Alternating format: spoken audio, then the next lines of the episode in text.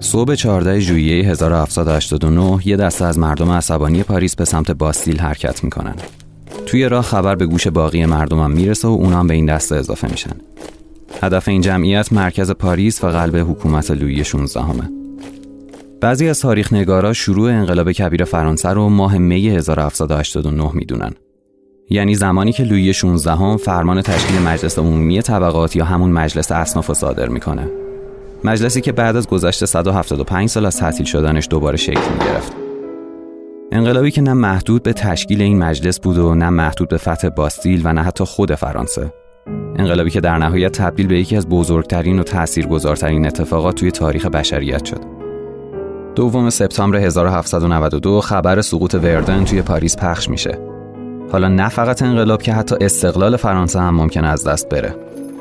اوضاع وقتی بدتر میشه که یه دسته از شبه نظامی یا فدره که تا الان کارشون حفظ امنیت پاریس بوده به چند تا گاری حامل کشیش حمله می‌کنن.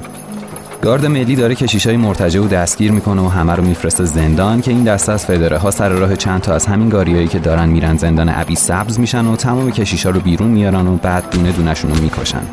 کشتن کشیش ها اینقدر زمان می‌بره که به شب می‌خورن. اما فدرها که قرار نیست به این راحتی بیخیال شن آتیش روشن می‌کنن تا جدا از ادامه کار یه جورایی از دیدن این حرکت خودشون زیر نور آتیش نهایت لذت رو هم ببرن. فرانسه بعد از انقلاب نه تنها به آرامش نرسیده که به واسطه رهبرای خودش تبدیل به یک قتلگاه بزرگ شده. حالا همه چیز حسابی به هم ریخته و رسما حکومت ترور و وحشت بپا شده. حکومتی که توی اون هیچ کسی در امان نیست.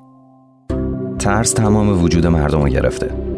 مردمی که یه زمانی شاد و سرزنده بودن حالا از ترس جونشون تبدیل به مشت مرده متحرک شدن کوچکترین حرفی، ساده ترین رفتاری یا حتی یه واکنش طبیعی به یه اتفاق می‌تونه باعث بشه کسی جونش رو از دست بده. هیچ نسبت خانوادگی، دوستی یا هیچ چیز دیگه ای نمی‌تونه مانع مردن کسی بشه که متهم به خیانت به انقلاب شده. اینطوریه که خود نیروهای انقلابی هم کارشون به گیوتین می‌رسه. نماینده ها به پشتوانه حکومت وحشت روبسپیر کارو به جایی میرسونن که دیگه حتی همین گیوتین هم جواب کارشون رو نمیده. سپتامبر 1793 لیون. بیشتر از 100 تا زندانی و بعد از یه دادگاه دست جمعی برای اعدام آماده می‌کنن. اگه این آدما با گیوتین اعدام بشن ممکنه کشتنشون زیادی طول بکشه چون هنوز مجرمای زیادی توی زندانا هستن که باید بهشون رسیدگی بشه.